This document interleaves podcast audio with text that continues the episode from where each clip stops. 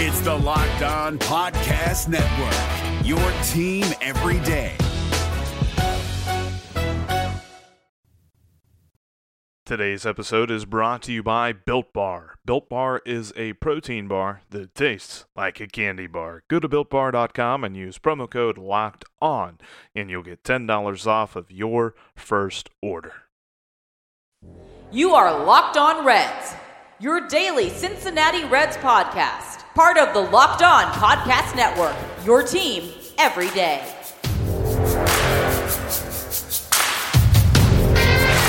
Welcome into your daily source for the Cincinnati Reds throughout the offseason. This is the Locked On Reds podcast, and I'm your host, Jeff Carr.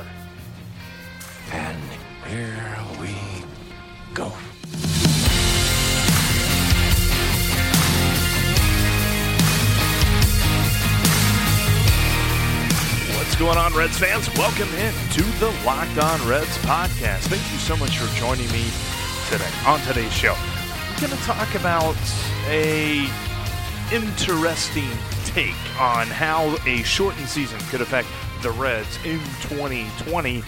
Going to jump into all of that and why I believe the take is wrong. But before we do, make sure that you are subscribed to the podcast on all the many podcasting platforms. Follow me on Twitter at Jeff Carr with three F's and follow the show at Locked On Reds on pretty much any social media channel you can think of. Also, save the Locked On Reds line number into your phone at 513 549 0159.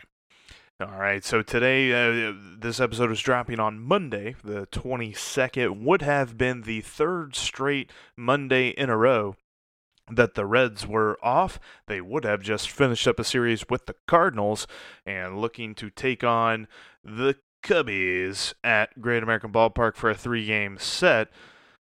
Could have been interesting there. But alas, here we are. We're still looking for baseball, still waiting for the decision. When I last left you, it seemed like we had made progress. It seemed like there were optimistic feelings about a season being decided upon, and we're still in limbo. We're still waiting. The the only official thing that we know is the owners have drawn a line in the sand and said we will not accept any uh, plan of more than 60 games. So now the ball is back in the players' court. We'll see what they do with it. Some reports are that they're going to reject it, and Rob Manfred will still just have to officially set the schedule. It seems as though the concrete start date is July 19th, as they mentioned in their 60 game proposal to the players.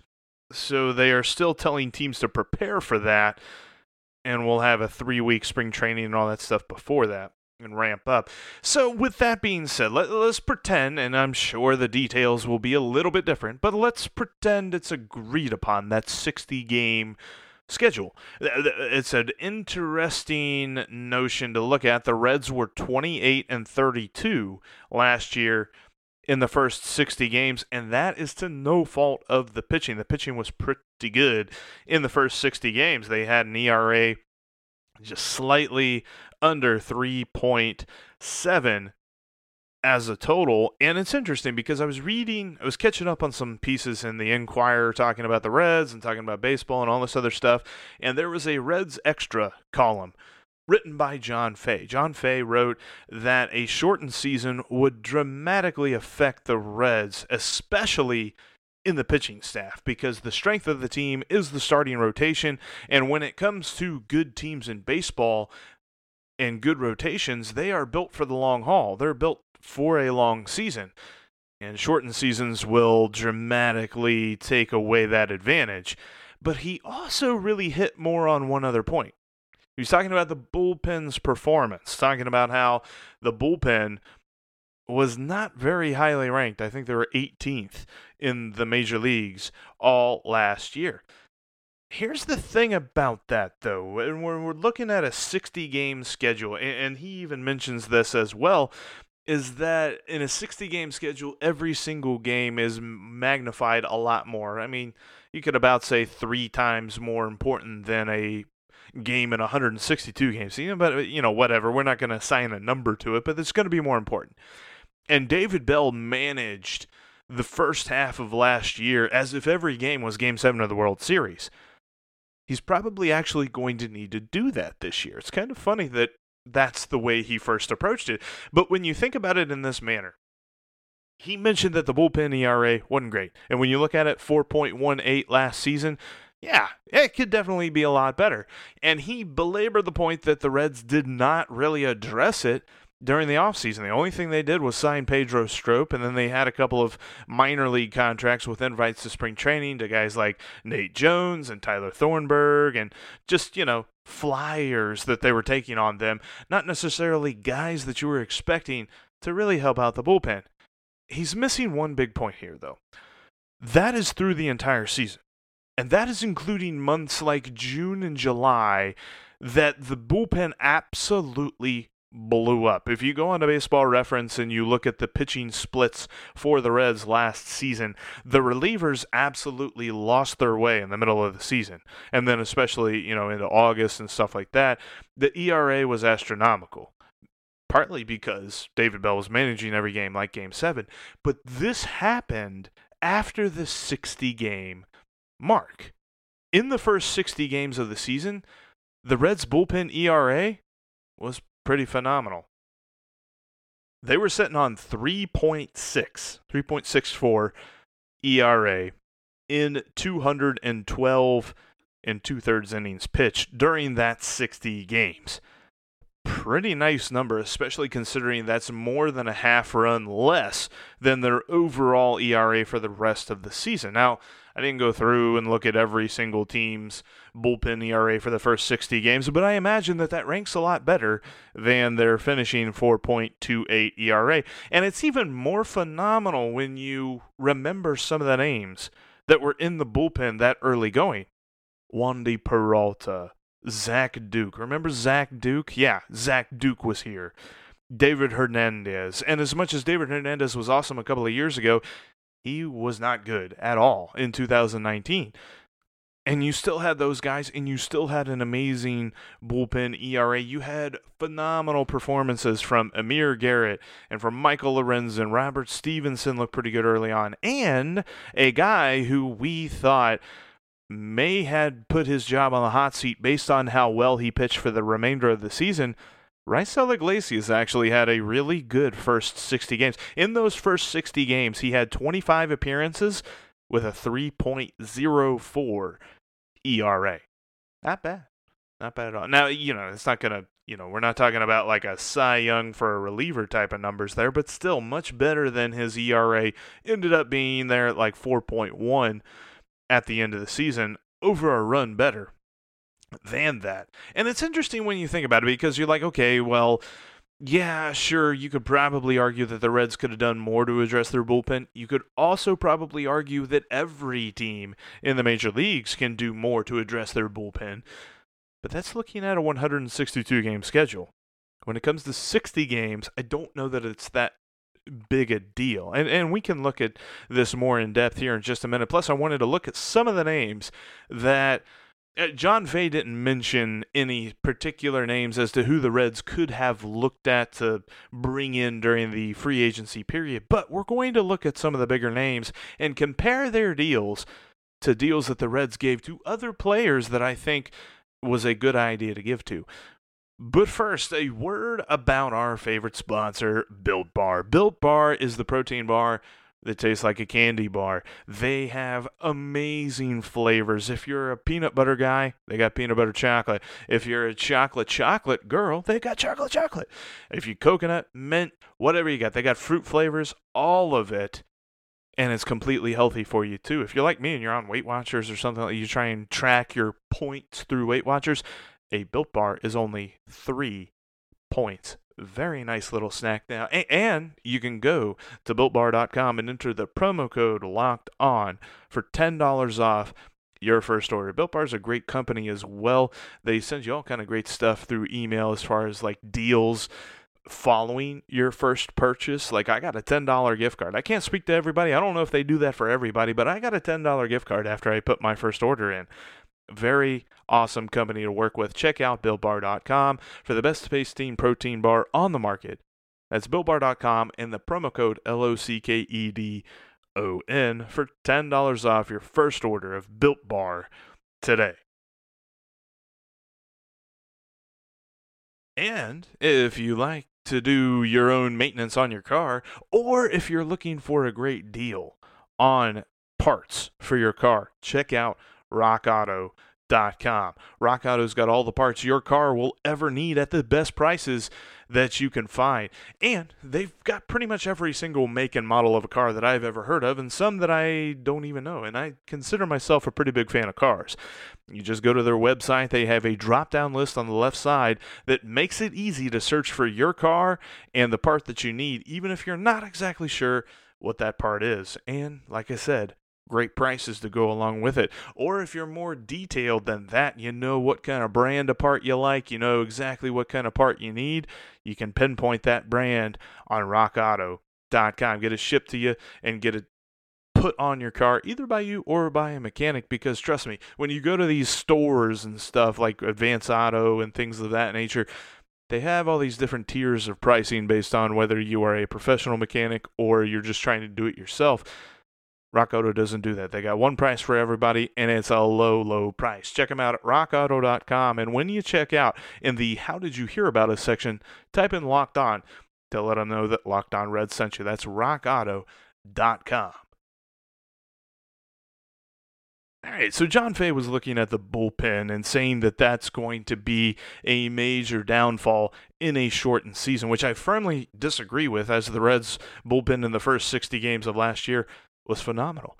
Now, of course, the Reds' record wasn't that great. It was 28 and 32 in that first 60 games, but that was not to the fault of the pitching. The pitching itself overall was pretty good. It's just they didn't want to score any kind of runs for their pitching and help them out. That's something that the Reds addressed. And it's interesting because John Fay noted that the Reds really didn't do that much in free agency. They only signed Pedro Strop to a bona fide major league deal. Everyone else was minor league deals with invites to spring training i.e., they're hoping they can get something out of them, but they're not expecting anything from the guys like Nate Jones and Tyler Thornburg and you know guys like that. So I did some looking to see where some of the top tier relief pitchers from the free agent market, where they went, what they signed for, all that kind of good stuff. The number one dude, Will Smith, San Francisco's cro- closer last year, was an absolutely phenomenal dude to finish out the games. He signed with Atlanta three years and thirteen point three million dollars per year. Three years, forty million dollars total. The Reds weren't going to do that, so let's mark let's mark Will Smith off altogether. Then we go down the list one more to Drew Pomeranz. Drew Pomeranz signed for four years at thirty-four million dollars, eight and a half million per year. The Reds weren't really going to do that. I mean, you look at these top guys: Pomeranz, Harris, uh, Will Harris signed for eight million at three years, or eight million per three years, up to twenty-four million. Daniel Hudson, two years at eleven million, which that was a little bit more in the Reds ballpark, but even still, you're talking about nixing one of the deals for either Shogo, Nick Castellanos, or Mike Moustakas and I don't think the Reds would have been better served to sign Daniel Hudson rather than one of those. And then Dellin Betances and Blake Treinen, they they never were getting either one of those guys because they both signed for over ten million dollars for one year. So then you're looking at Craig Stammen, four and a half million, Joe Smith at four million guys that when they signed her, like even Steve Cishek went from the Cubs to the White Sox for six million at one year. I love the deal that the Reds got for Pedro Strop at 1.8 million on a one-year show me deal. The rest of these guys that are signing signed for the kind of money that would have taken the Reds, taken, would have taken, tooken's not a word, would have taken the Reds out of the market for a guy like Moustakas or a guy like Castellanos. And I'd rather have both of those guys than any one of those relievers because I'm a big believer that relief pitching is a fickle friend. You can be really good one year and you can be really bad the next year. Just look at David Hernandez and Jared Hughes. The Reds felt it was time to move on from them. And how good were they the couple of years before that? They were probably our best two guys in the bullpen other than Raisel Iglesias. And so then they just fall off the face of the earth. Now you have Michael Lorenzen, Amir Garrett, and Robert Stephenson up at the top there with Iglesias, and Iglesias may have even fell, uh, fallen down somewhere in that pack, not necessarily considered the ace of the bullpen anymore. You could probably make the argument, and maybe this will be a podcast later on, that Michael Lorenzen should be the closer. But that, like I said, is a topic for another podcast. What we're looking at here is how the Reds could have better improved their bullpen and what that would have done to the way that they attacked this offseason. They looked at what they needed, they looked at how they performed, especially early on last year. The pitching was fine. And maybe David Bell learns from his mentality of managing every game like it's game seven of the World Series. Although we mentioned that may be a little bit more necessary in a very shortened season of down to 60 games or even shorter than that. Every game is going to be more magnified. It's probably going to be better suited that he manages it like game seven. So the pitching was fine. As far as numbers were concerned, they were pretty good. You know, top half of the league, at least in the majors, and then probably top five as far as nationally goes, and that's breaking it down through that first 60 games. I didn't go that far into the statistical numbers because sometimes when I'm looking at numbers, my eyes just glaze over. But I love baseball statistics, don't get me wrong. It's just when I looked at this, I did not see a need for the Reds to go take that contract that they gave to Nick Castellanos or that number of dollars that they gave to Shogo Akiyama and throw it at a Sergio Romo or a Jake Diekman or a Joe Smith. Whatever, man. I mean, Matt Bowman showed some pretty good talent, and they still got him in a very, very friendly deal because it's, you know, major league minimum. They've still got some promising talent in Cody Reed on the roster.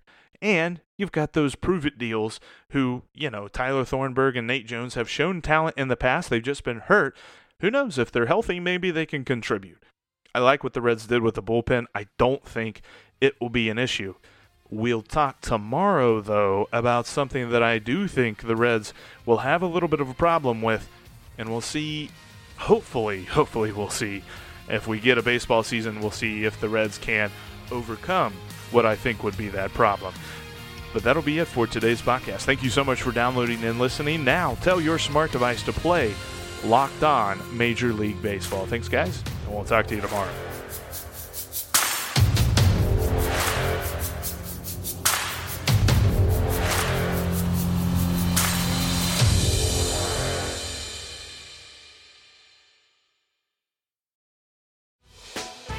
Hey, Prime members, you can listen to this Locked On podcast ad free on Amazon Music. Download the Amazon Music app today.